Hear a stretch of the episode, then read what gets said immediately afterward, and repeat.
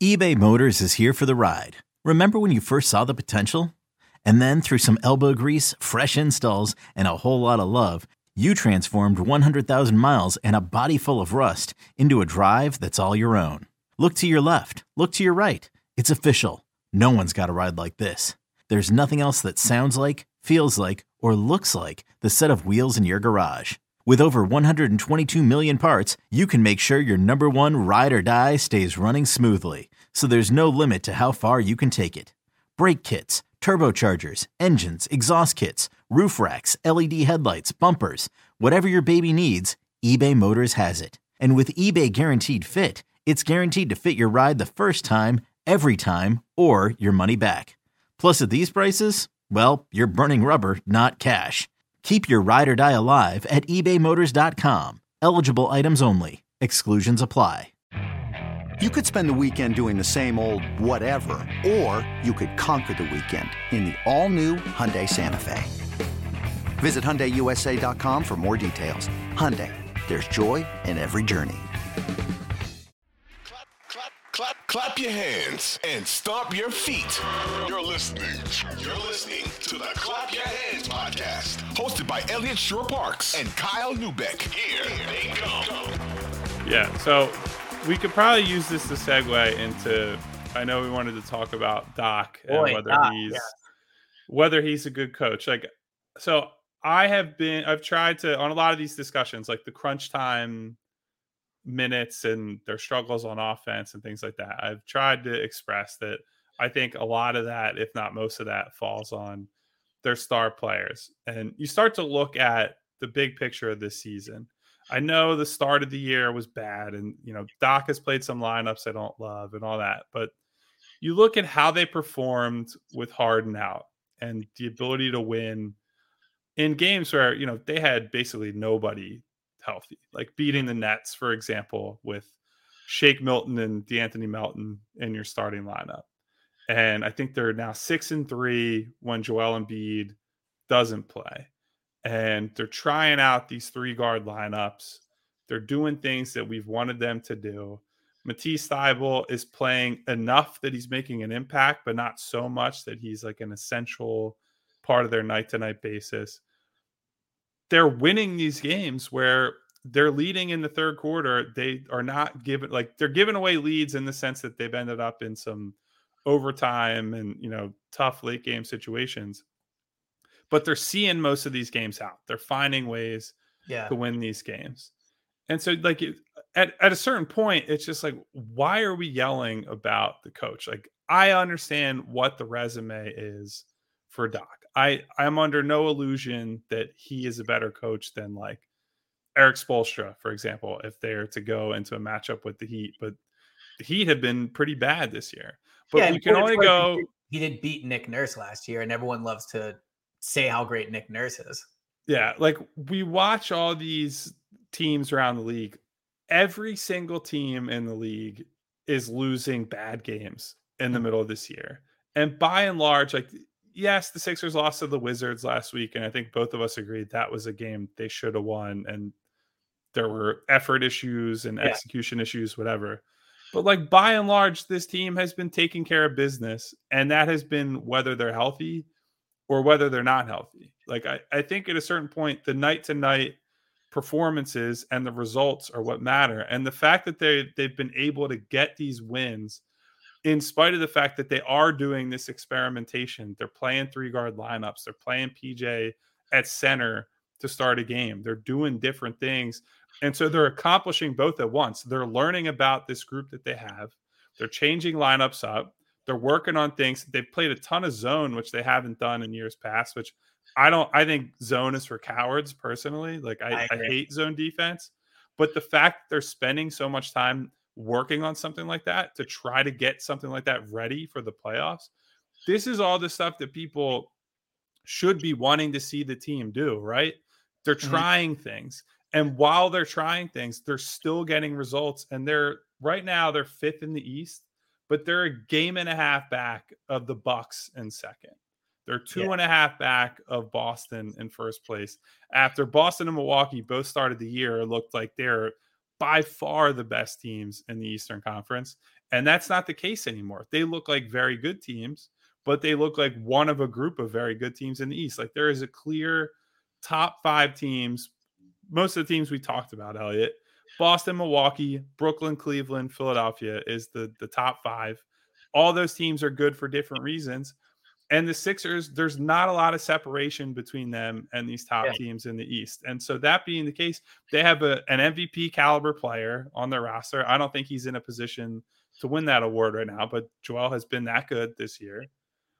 At what point do we stop like every game or every loss or every bad stretch they go through stops being a conversation about the coach? Like it just it's well, and it undermines the credibility of the argument to like when they get to moments or have games where we could sit there and say this is a coaching issue and this is a reason you might want to move on from him screaming about the coach every single night just undermines your argument when we actually need to have those discussions I, I agree with that. Um, I think that I, I'll put my hand up. I know I'm guilty of it sometimes where if they lose, my initial reaction is just fire Doc because it's it's the easiest move to make because you're not really trading any way uh, away the core pieces. But what made me think about it last night was heading into the fourth quarter. I should have wrote the stat down, so I apologize if this is is not completely correct. But I think there's something like 17 and one, maybe 18 and one now when they have a lead heading into the fourth quarter. And it made me think about the perception of Doc versus the reality. Because the perception, if you asked me before I saw saw that stat, would be they're sloppy at the end of games. He's always making weird decisions. There's, you know, lineup issues at the end of games. There's out of bound play issues. It feels like they never have a great end of game play play ready. But the reality is they're not losing many of these games. I mean, even the Lakers game that we talked about, which was, you know, oh, like what a disastrous performance by him. They still won the game. So I think the maybe the reality of the NBA season, which for me is different than the NFL is, and you've you've brought this up, that because there's so many games, you can't really ride that roller coaster night in, night out because things change so so drastically. But overall, if you look at this Sixer season, you know, outside of a stretch at the beginning of the year when they were, for what it's worth, missing guys, and Embiid was missing time, Harden was missing time, Maxey's missed a bunch of time. If you would have told me before the season that they would be where they are with all these injuries they've dealt with, with PJ being a complete non-factor, with Thybulle playing better but not really showing that step you wanted to see, the fact that they are where they are, I mean, that is without question a win. If I would have thought even three weeks ago that they would, we'd be talking about this team as maybe they don't have a real shot at the one seed, they could have the one seed by the time we record the next pod, right? Like anything's possible. So while we love to rip Doc, I think the the unique circumstances he's dealt with this year, he's actually handled them pretty well. And you know, one thing that people love to rip him for is how he uses the backup center and these type of things. Montrezl Harrell was great last night. You know, I mean, I think that's a game that someone like Paul Reed is really not capable of having in the way that that Harrell did. So while I love to use Doc as a punching bag, I think ultimately sometimes some of the hits he takes should be directed towards the players far more. But yeah, I don't know. I mean, that 17 and 1 stat just really uh it really opened my eyes to the reality versus a perception. This episode is brought to you by Progressive Insurance. Whether you love true crime or comedy, celebrity interviews or news, you call the shots on what's in your podcast queue. And guess what? Now you can call them on your auto insurance too with the Name Your Price tool from Progressive. It works just the way it sounds. You tell Progressive how much you want to pay for car insurance, and they'll show you coverage options that fit your budget. Get your quote today at progressive.com to join the over 28 million drivers who trust Progressive. Progressive Casualty Insurance Company and Affiliates. Price and coverage match limited by state law. Well, and with the Trez thing specifically, I I still would like to see Paul get those minutes because he is a younger, developing guy that you're not going to get him to playoff form without actually giving him chances to improve, right? Yeah. But you do see the difference in in that Trez has ball skills and like offensive output that Paul just doesn't at this point. Like you can ask Trez to set a screen catch a pass on the short roll, and he's a good enough passer in that situation that he can find an open shooter and start a series of passes that gets the Sixers like a quality shot, even if it's not his shot. Like you're not reliant on him to yeah. score there. And like he has been, by and large, has been a worse scorer, worse finisher at the rim this year. But I can understand the logic behind playing him in these lineups with Harden, where you're going to run pick and rolls you know 85% of the time with James and he that's Trez has made his money there his entire career. That's what he's good at. That's why he has an NBA contract and why for, for whatever reason they gave him a player option. That's one thing that uh, yeah. we could probably criticize the the team for on that one. Um, but I like I don't I also don't think even as an advocate for Reed, I don't think we can say that he has like definitively won the job at any point this year. He's no. had a couple good games, just like Trez has. And the numbers say that they've gotten crushed when he's been on the floor. Now, that's not all his fault, obviously. That's some of that is lineups and the combination of players they have on the floor. But he has not done something to say, I'm the guy every day and Trez shouldn't be playing, and vice versa. Like Trez is going to have bad games. Like I thought he was in a pretty bad run coming into this one. Yeah. It's a thing they have to constantly evaluate as they go throughout the year. And so I I think the important thing is that they have as we were talking about earlier, they have more options.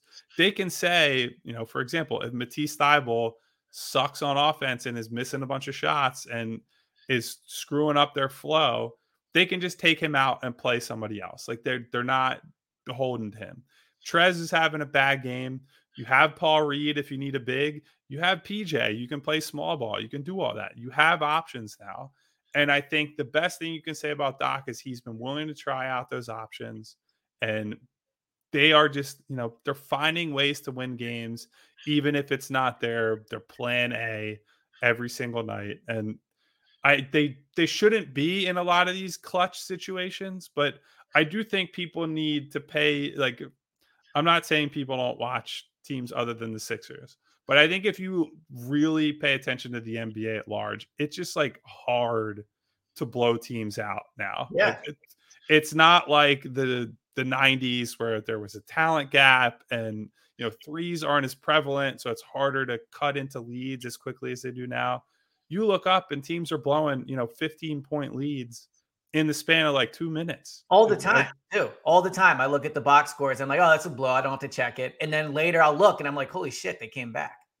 Right or like the other side of it is and this is a whole different discussion but like you're seeing big performances like 40 point games 50 point games every single night like mm-hmm. almost every night there's somebody just going off like random guys are scoring 35 38 points because they hit like nine threes or whatever and right. that's just a thing that happens a lot more because teams are prioritizing the shot and are prioritizing pace and you know the the principles of Mike D'Antoni when the seven seconds or less Suns kind of shook up the league. Yeah. And so when that's the case, games can swing really, really quickly. And mm-hmm. so I, I think we have to be able to separate okay, is this a big lead that the Sixers lost because Doc Rivers did something specifically wrong? Or is this just part of the new NBA and like how things work? And so you don't want to you don't want to separate him from blown leads and all these other things, but you do have to say, like, for example, the Sixers committing an eight second violation when they yeah, have all of Harden, Melton, and Maxey on the floor. That's not the coach. Like a three guard lineup has to be able to break full court pressure, full stop. That's just not something that should happen. If you think that's something they need to work on in practice, I that's like high school, college level yeah. stuff. That's not something that the, those guys should ever struggle to do.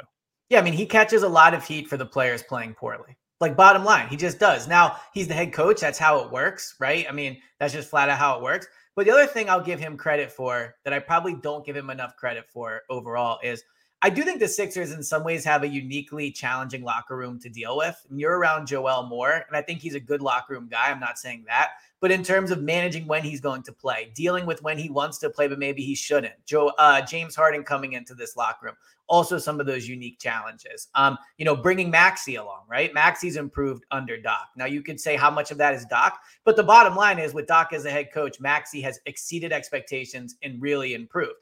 And you bring it up all the time. Joel seems to really like Doc. At the very least, doesn't want him gone because you brought it up. He does play his best ball under him. Now, maybe that's somewhat coincidental because of where Joel is at in his career. Yeah. He would have improved anyway. But the bottom line is when you think of why they've lost, right? Now, I do think he mismanaged the Ben thing to an extent, but I also don't know if I can blame him. Everyone says, why are you complimenting Ben all the time? Well, what do you want him to do? Get up there and rip into Ben nonstop? Right. Just, you know, it is what it is. So when when I think big picture of Doc and I remove my emotion of game to game, he's been pretty successful overall. And I don't know what I don't know what I would point to and go, this is something he definitively cost them. Well, and as I said on this pod several times, I think the ship has sailed. Like we are in January 2023. They're not firing Doc Rivers in February and mm. doing absolutely anything in the playoffs. And for what it's worth, it, nor should they. Look at where they're at. They are not in a situation where I think even discussing firing Doc is a real discussion. Yeah, you're shaking things up for the sake of shaking things up. Like I, I understand in the offseason why people were like they want a new voice or a new guy in there. Like I I get I am fully aware of Doc Rivers' history. Yeah. And I am not sitting here telling you that we're going to reach early May and all of a sudden the the years and years of Doc Rivers doing the same wrong and bad things in the playoffs that all that's going to disappear.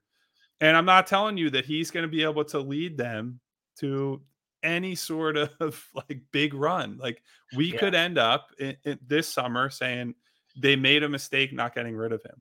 I think there's a difference between saying that and saying they need to fire him now when the team has played well in all sorts of different circumstances. Mm-hmm.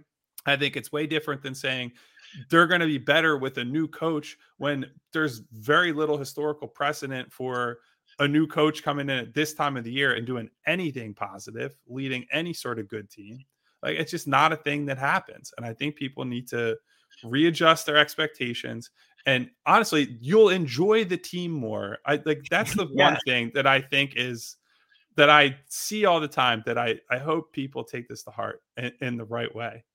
I think people are going to have more fun watching this team if they stop just thinking the coach is should be fired every night and that that's something to like yell about after every game. To have all this existential angst after every single game, win or lose, is just like I don't know how you can enjoy basketball feeling that way. And you know, yeah. maybe it's just some people distrust Doc Rivers so much that they they can't get past that. And I get it, but like take a chill pill, man. Like it's a long season. You're there's no way to get through 82 games if every game is a crisis. Like it's just not as bad as people think it is. And in fact, it's way better than a lot of people think it is. Well, Kyle, I think that is one of the best things you said since we started doing this and I 100% agree with you. And I think I've I'm part of that, right? I am somebody that has had trouble enjoying this season because I'm so mad about the last playoff losses or or I just have tr- trouble believing in them. And you're right, it's been tough for me to enjoy games because even after wins, I'm like, well, whatever, it doesn't matter. Or well, you know, blah, Doc did this, blah blah. But they won the game. They won the game, and they're they're what probably 10 and 1 in their last 11 games or something absurd like that. Maybe two losses. I guess the Wizards won and, and, the, and the Pelicans won. But they played much, much better as of late. And I think that you're right that fans should look at this team and try at least to enjoy the season because they have been much better and they have shown reasons to believe in them.